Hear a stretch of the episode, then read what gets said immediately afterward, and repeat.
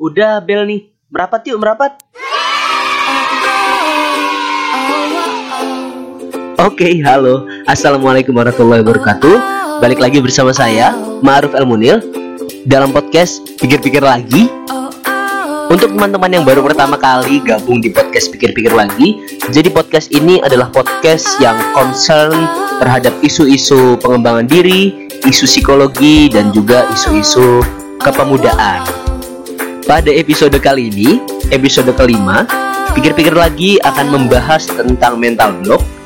Jadi pada podcast kali ini kita akan sama sama-sama tahu tentang mental block itu apa, lalu juga sebenarnya macam-macam mental block itu seperti apa dan bagaimana cara kita menghancurkan mental block kita sendiri. Ya udahlah, yuk langsung aja kita mulai. Tiga, dua, dan satu.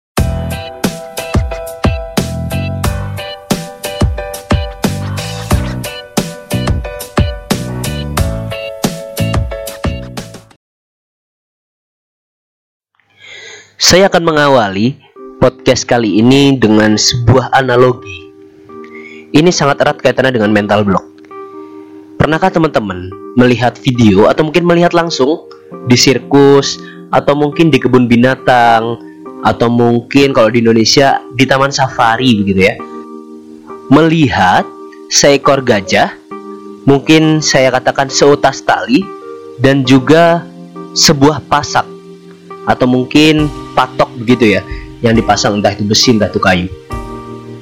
Pernahkah teman-teman melihat ketika di taman safari gitu teman-teman lagi nonton tiba-tiba gajahnya ngamuk atau mungkin tiba-tiba melepaskan diri dari tali itu apakah pernah?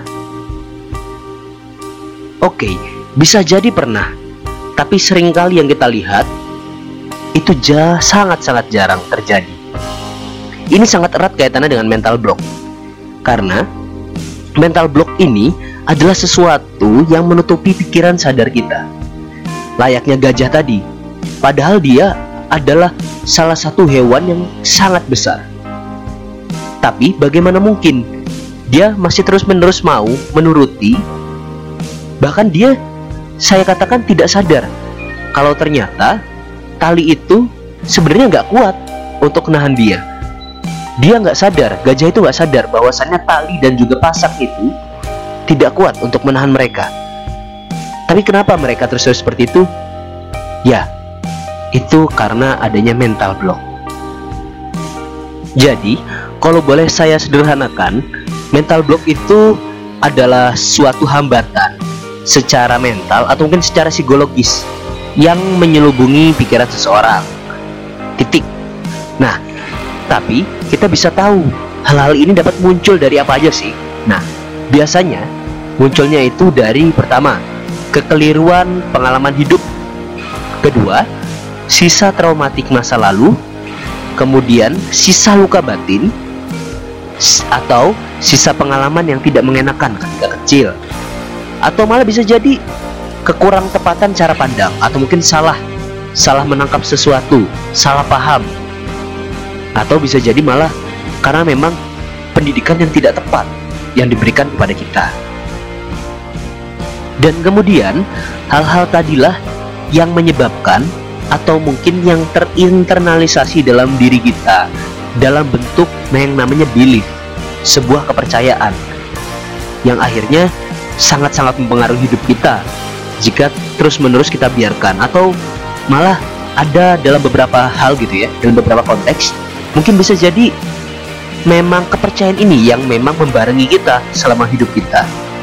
Jadi kalau saya katakan kepercayaan ini saya golongkan dalam irrational belief atau mungkin limiting belief, yaitu kepercayaan yang sebenarnya nggak rasional atau mungkin kepercayaan yang sebenarnya tidak me, kepercayaan yang membatasi atau mungkin kepercayaan yang tidak memberdayakan. Hal inilah yang nantinya akan kita sebut sebagai mental block. Nah, sekarang waktunya kita sharing-sharing dulu ya. Sebenarnya apa aja sih kalau tadi saya menjelaskan tuh terminologinya, terus juga saya menjelaskan tentang analogi-analogi dari seekor gajah atau mungkin hewan-hewan sirkus lainnya. Kita sekarang berbicara supaya lebih dekat dengan diri kita. saya ingin mengambil contoh yang paling sederhana dan mungkin sering terjadi itu biasanya antara orang tua dan anak. Mungkin teman-teman sering banget denger nih, ketika datang ke seminar parenting, kita selalu diingatkan kita tuh jangan sampai untuk mengatakan kata-kata kasar kepada anak-anak. Misalkan seorang ibu atau mungkin seorang orang tua marah kepada anaknya. Hei, dasar kamu, anak goblok. Wah ini nggak bisa disensor ya, ya. Tapi nggak apa-apa, biar lebih jelas gitu. Nah, ketika semasa kecil seorang anak mendengar kata-kata dasar anak goblok, perlu digarisbawahi kata-kata goblok tadi. Di umur-umur tertentu, seorang anak akan secara tidak langsung mempercayai atau mungkin akan mengecap dirinya dengan cap yang sudah dicapkan oleh orang tuanya, yaitu label tadi, cap tadi, yaitu apa? Goblok. Hal ini sangat-sangat berbahaya. Karena apa? Karena tentunya jelas hal ini yang akan menjadikan dasar dari anak itu untuk membentuk suatu program negatif dalam pikirannya. Yang mana bisa jadi anak itu akan mempercayai dari saat pertama kali dia mendengar kata itu sampai seterusnya dia akan mempercayai ya ya aku kan emang orang goblok ya udah terus aku mau gimana? Ngapain aku belajar? Bisa jadi dia seperti itu ketika sudah besar. Bahkan bisa lebih dari itu.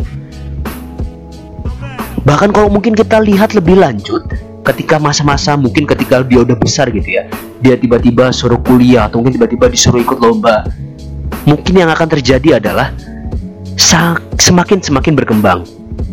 Entah itu termanifestasikan menjadi sebuah nilai-nilai yang lain misalkan tidak percaya diri misalkan penakut misalkan anak nakal, misalkan yang tidak patut sama orang tua, sama guru, dan lain sebagainya. Nah, ini adalah hal-hal yang memang harus kita sadari. Kita sebagai seorang anak dan juga yang nanti ke depan juga akan menjadi orang tua. Kemudian, sebenarnya kenapa sih kita tuh harus banget menghancurkan mental block Ya jelas saja, ini ketika kita berkembang sebagai seorang anak manusia gitu ya. Kalau seandainya kita menjadi seseorang yang berkembang dengan mental block, tentunya akan banyak hal-hal yang menghalangi, menghalangi kita, terutama dalam hal aktualisasi diri. Tentunya dalam aktualisasi diri, jika masih dibarengi dengan mental block, tentunya tidak akan optimal sampai kapan pun sampai kapan pun itu. Ketika seseorang memiliki mental block bahwa dirinya adalah anak yang goblok, mungkin sampai kapan pun dia akan tidak pernah berani untuk mencoba hal-hal yang dia sebenarnya mampu, tapi karena dia udah ngerasa goblok, ah gue kan goblok mana mungkin gue bisa. Bagaimana mungkin orang bisa beraktualisasi diri? Jadi itulah bagaimana pentingnya kita memahami betul mental block itu seperti apa. Nah, setelah ini kita akan bersama-sama membahas sebenarnya mental block itu tipe-tipenya apa aja sih. Jadi, kalau saya katakan kita di sini akan sama-sama belajar untuk mengidentifikasikan tipe-tipe dari mental block yang mana diharapkan ke depan teman-teman tahu, oh ternyata ini tuh menjadi mental block buat saya saya harus melakukan sesuatu terhadap mental block saya yang ini nih. Itu yang harus kita ketahui. Baik, setelah ini saya akan menjelaskan 7 tipe mental block yang ada dalam diri manusia. Pertama, adanya self doubt atau mungkin meragukan diri. Seringkali manifestasinya itu seringnya kalau mungkin dalam ucapan gitu ya kita tuh ah kayaknya nggak bisa deh kalau aku ngerjain ini nah ini adalah salah satu tipe mental block kedua yaitu kebimbangan kebimbangan ini dari bagaimana kita tidak bisa menentukan prioritas antara satu kegiatan atau satu tugas dengan tugas lainnya. Sehingga apa? Sehingga tadi kita tidak bisa mengoptimalkan hal-hal yang harusnya bisa kita optimalkan. Yang ketiga adalah fixed mindset atau mungkin bisa dibahasa Indonesia kan mindset yang tidak berkembang. Fixed mindset ini sering dibahas gitu ya oleh orang-orang zaman sekarang. Fixed mindset ini adalah sebuah kepercayaan di mana dia mempercayai bahwa dirinya yang sekarang ya udah sampai kapan pun akan menjadi dirinya yang ini. Sedangkan lawannya adalah grow mindset, yaitu orang yang memiliki mindset bahwa dirinya akan terus berkembang. Seperti itu. Jadi sadari teman-teman, apakah teman-teman masih memiliki fixed mindset ini dalam diri teman-teman atau enggak? Lalu selanjutnya ada comparison atau sebagaimana kita ketahui membandingkan.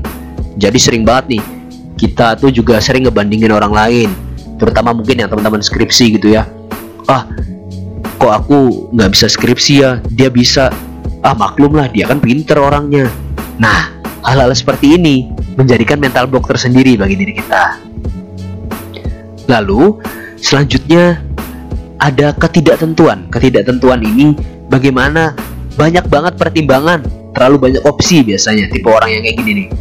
Ketika mau ngelakuin sesuatu misalkan nih dia punya banyak banget hal-hal yang bisa dia lakukan.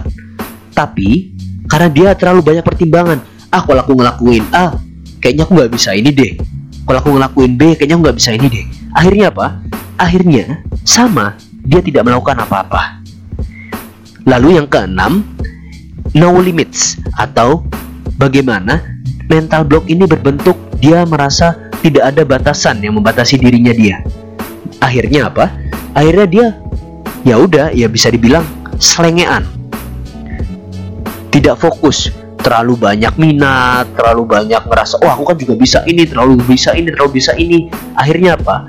Ketika dia terlalu banyak mengerjakan sesuatu hingga pada akhirnya hanya sedikit hal-hal yang berkembang secara aktual dalam dirinya dia.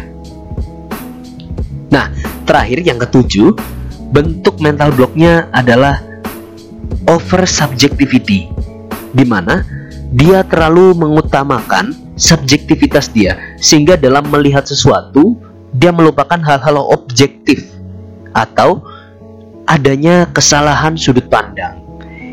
Jadi hal-hal ini yang akan sangat-sangat mengganggu kita terutama dalam mengaktualisasikan diri.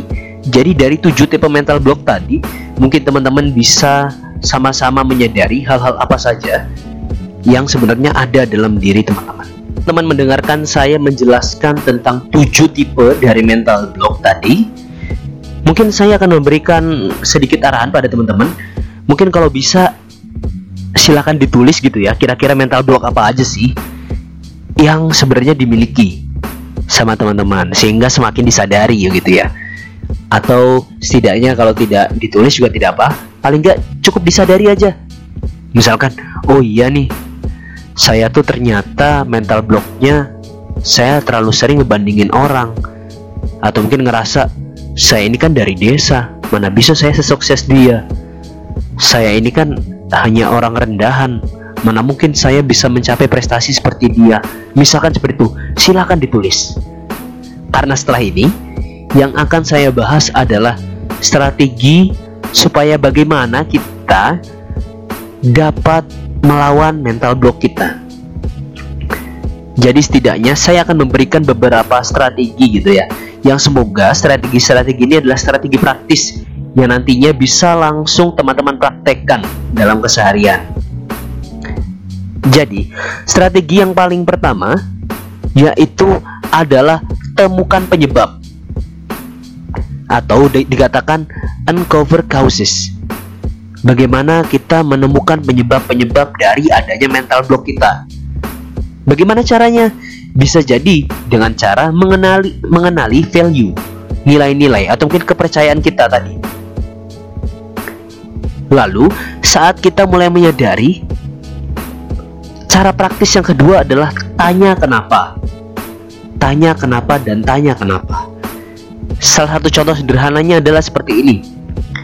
Jika saya menyadari atau mempercayai kalau saya itu ketika berbicara di depan umum saya itu sebagai orang yang penakut. Saya itu adalah orang yang tidak pantas. Nah, misalnya itu value-nya adalah saya itu penakut dan juga saya tidak pantas. Lalu apa yang harus kita lakukan? Tanya kenapa. Kenapa ya saya nggak pantas ya? Oh, iya. Soalnya kan aku ini hanya ranking 10 di kelas, sedangkan dia ranking 1. Ah, aku ini kan emang kurang jago, dia kan lebih jago public speakingnya. Ah, aku ini kan hanya orang biasa, bukan orang yang memiliki jabatan. Misalkan seperti itu, silakan tanya terus kenapa, sehingga teman-teman sadari banyak hal yang ada dari value itu. Ketika kita mulai bertanya kenapa, tanya kenapa, tanya kenapa, tentunya ini akan memberikan frame baru dalam pemikiran kita. Akhirnya kita menemukan frame baru, sehingga hal ini menyadarkan kita pada hal-hal baru yang semoga nantinya dapat memperbarui value kita, kepercayaan kita. Saat misalkan tadi kepercayaannya adalah penakut atau mungkin tidak pantas. Pada akhirnya nanti kita akan menyadari, oh ternyata ada hal lain. Kenapa saya dipilih untuk berbicara? Karena saya ternyata dipercayai oleh guru kita atau guru saya. Karena teman-teman saya menganggap saya sebagai orang yang ini itu dan seterusnya. Lalu strategi kedua yaitu bagaimana kita langsung menghilangkan dari blok kita, mental blok kita. Nah, strategi menghilangkannya seperti ini teman-teman. Mungkin caranya dengan melakukan monolog. Misalkan seperti yang saya lakukan ini, kalau ini kan bentuknya seperti podcast gitu ya. Tapi silakan coba teman-teman merekam, merekam monolognya, obrolan-obrolan ini mungkin bisa sangat-sangat dikaitkan dengan tanya kenapa tadi, tapi juga nggak harus tanya kenapa. Jadi contohnya seperti ini teman-teman.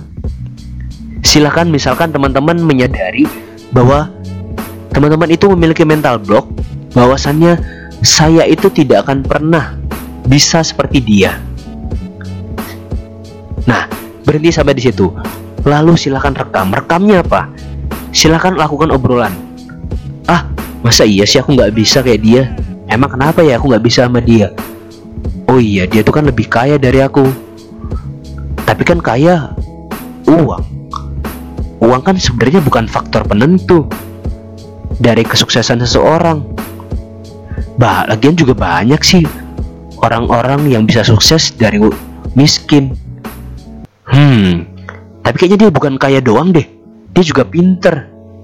Misalkan seperti itu. Jadi terus-menerus kita lakukan monolog dengan tujuan apa? Sama dengan strategi pertama untuk menyadari sesuatu baru. Namun, dalam strategi ini kita akan meneruskannya dengan menelusuri sumbernya. Menelusuri, menelusuri sumber ini dengan cara apa? Jadi begini, teman-teman. Ketika misalkan kita sudah mengetahui bahwasannya Misalkan tadi contoh yang pertama, saya ini adalah orang yang tidak percaya diri atau mungkin takut berbicara depan umum. Cari sumbernya. Sumbernya apa? Oh, ternyata saya sadar. Sumbernya adalah ternyata saya dulu pernah dicemooh ketika saya berbicara depan umum. Dulu saya pernah dihu oleh teman-teman ketika saya maju ke depan umum. Dulu saya pernah gagal berbicara depan umum sehingga membuat saya malu.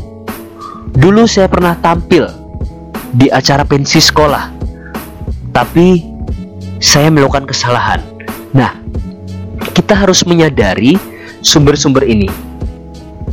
Ketika kita mulai menemukan sumber ini, kita mencoba melihat dari sudut pandang berbeda, sehingga kita dapat memiliki nilai-nilai positif yang dapat kita ambil. Sebagaimana kita tahu, Mental block ini adalah sebuah pemikiran negatif yang hadir, muncul, dan berkembang.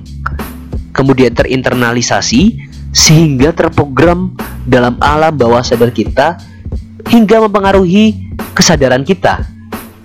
Seperti itu. Lalu strategi ketiga yaitu dengan cara mengurangi kekuatan dari mental block kita. Mengurangi caranya gimana? Caranya adalah ketika kita mulai mengetahui seperti apa saja mental block kita, kita bisa mulai dengan ketika misalkan tadi udah kita tulis gitu ya, kita tulis atau kita sudah mulai kita sadari, kita mencoba untuk mempresentasikan, mempresentasekan, sorry, mempresentasekan. Jadi misalkan kalau tadi saya katakan, saya punya ketakutan berbicara di depan umum. Salah satu mental block saya adalah saya malu atau mungkin saya merasa takut salah. Saya merasa tidak dianggap. Misalkan saya merasa takut salah. Ternyata saya nggak ternyata nggak terlalu seberapa takut, mungkin cuma 20% lah. Hanya 20%. Lalu kemudian ada lagi, misalkan saya merasa malu. Ternyata 25%. Kemudian saya merasa tidak pantas hmm kayaknya cuma 2% 3% deh nih kemudian apa kemudian kita harus tahu betul bahwasannya banyak faktor-faktor lain yang mempengaruhi kita dalam berbagai hal ketika bicara tentang kapabilitas, kemampuan begitu ya. Misalkan yang sering tadi kita bahas sejauh ini tentang public speaking, ketika berbicara tentang public speaking, tentunya banyak faktor yang mempengaruhi bagaimana performa kita ketika public speaking tidak hanya kesiapan materi kita, tidak hanya bagaimana malu atau tidaknya kita, tapi ada juga faktor lain. Mungkin bisa jadi dengan pakaian kita. Ketika pakaian kita sudah cukup baik, kita tampil dengan rapi, kemudian percaya diri, terus kita memberikan senyuman, terus kita mencoba dan membuka dengan cukup baik, akhirnya kita tahu ternyata ada faktor-faktor lain, persentase lain yang bisa mempengaruhi kita. Yang tentunya kekuatannya lebih besar daripada mental block mental block yang tadi sudah kita persentasekan. Nah, selanjutnya pada strategi keempat adalah bagaimana kita mengubah mental block kita. Jadi, dalam strategi kali ini saya akan fokus pada salah satu caranya di mana kita mulai menyadari polanya. Pola dari mental block ini sendiri. Seringkali dalam mental block itu sebenarnya sudah ada pola yang terbentuk di sana. Contohnya, balik lagi, yang sederhana adalah ketika contohnya dalam public speaking. Orang-orang yang takut berbicara di depan umum sering kali memiliki pola-pola tertentu biasanya pola ketakutannya adalah misalkan pertama dia itu takut ini aku nanti berbicara tentang apa ya atau mungkin dia takutnya karena aku nanti berbicaranya sama siapa ya karena dia takut mungkin wah jangan-jangan berbicaranya ini depan orang-orang profesor atau mungkin saya berbicara akan di depan orang-orang yang lebih pintar dari saya ketika misalkan teman-teman sudah tahu bagaimana mental block teman-teman, teman-teman sudah tahu bagaimana ada sebab akibat di sana, teman-teman sudah mulai menyadari polanya, kita akan mencoba untuk hack. Kita mencoba untuk menghack bagaimana pola tersebut dapat kita rusak. Dengan cara apa? Misalkan tadi yang pertama, saya contohkan, misalkan mental blocknya adalah takut salah karena berbicara depan orang yang lebih tua atau mungkin orang yang lebih dewasa dari kita gitu akhirnya muncul kan pola tersebut ketika kita tahu wah kayaknya aku bakal takut nih kalau misalnya aku kayak gini apa yang harus kita lakukan? Kita mencoba untuk memahami audiens kita. Oh ternyata memang ada audiens kita yang seumuran kita. Oh ternyata ada beberapa orang yang di atas kita. Tapi ternyata kebanyakan di bawah umur kita kok. Atau mungkin pendidikannya di bawah kita masih SMA misalkan. Nah, ketika kita sudah mulai menyadari polanya, hal ini tentu saja kekuatan dari mental block ini bisa kita ubah, bisa kita alihkan menjadi kekuatan. Nah, setelah itu yang perlu kita lakukan adalah bagaimana kita meriset, menstel ulang pikiran kita, menstel ulang mental kita mensetel ulang psikis kita. Nah, harapan saya buat teman-teman yang udah dengerin episode kali ini, harapannya sih ada beberapa hal yang seharusnya bisa dijadikan mungkin saya katakan bisa dijadikan ritual gitu ya bagi diri teman-teman untuk bagaimana menangani mental block mental block yang ada pada diri teman-teman.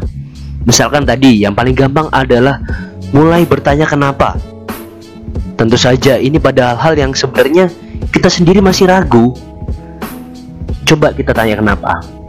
Hal ini nantinya akan mencoba atau mungkin akan meningkatkan kemampuan kita terus meningkatkan juga niat kita gitu ya. Terus juga malah bisa memberikan kekuatan lebih dari apa yang ingin kita lakukan. Lalu ada juga hal lain yang bisa kita lakukan gitu ya dengan cukup mudah yaitu melakukan monolog. Saya jujur saya adalah tipe orang yang sering sekali melakukan monolog terutama pada hal-hal yang ya masih saya bingungkan gitu ya. Nggak cuma nggak cuma perihal mental block dalam pengambilan keputusan saya sering sekali melakukan monolog ini. Seringnya kalau misalkan saya lagi di jalan itu saya sering. Misalnya saya mikir oh saya habis ini enaknya ke mana ya? Kayaknya saya rapat dulu deh. Eh rapat dulu apa ngerjain ini dulu ya? Tapi nanti enakan mana? Nah itu sering sekali saya lakukan. Dan harapannya buat teman-teman yang dengerin coba deh. Nanti teman-teman akan ngerasa banyak hal itu yang lebih produktif gitu ya. Karena saya jujur saya mulai melakukan ini dua tahun terakhir dan cukup efektif dalam mengatur waktu saya dan juga intinya dalam mengaktualisasikan diri. Lalu yang ketiga yang cukup tadi mudah juga yaitu dengan mempresentasekan jadi bagaimana kita mulai menyadari pola-pola apa aja sih yang sebenarnya ada pada diri kita dan juga sejauh mana sih faktor ini mempengaruhi diri kita. Kalau misalkan ada faktor negatif yang mempengaruhi diri kita untuk tidak mau melakukan sesuatu atau mungkin takut melakukan sesuatu, coba teman-teman sadari sebenarnya hanya berapa persen faktor itu mempengaruhi diri teman-teman. Dan sadari bahwasannya akan banyak faktor-faktor lain yang mempengaruhinya. Dan silakan teman-teman untuk mempersiapkan hal tersebut dengan mempersiapkan faktor-faktor yang lain yang tentunya dapat meningkatkan atau mungkin men mensukseskan rencana teman-teman. Pesan saya kaitannya dengan mental block itu seperti ini teman-teman.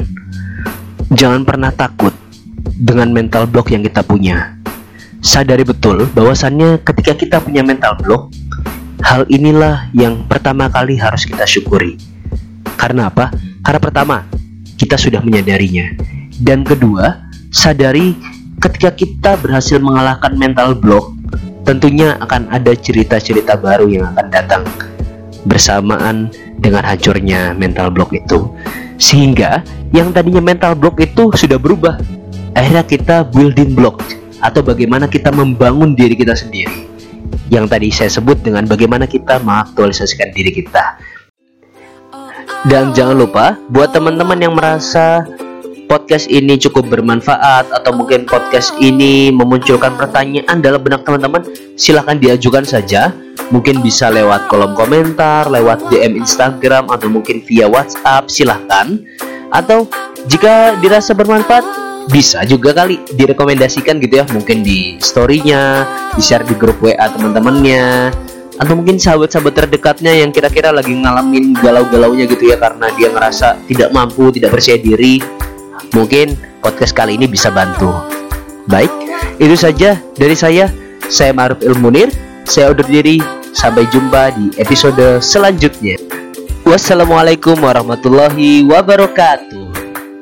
Bye bye.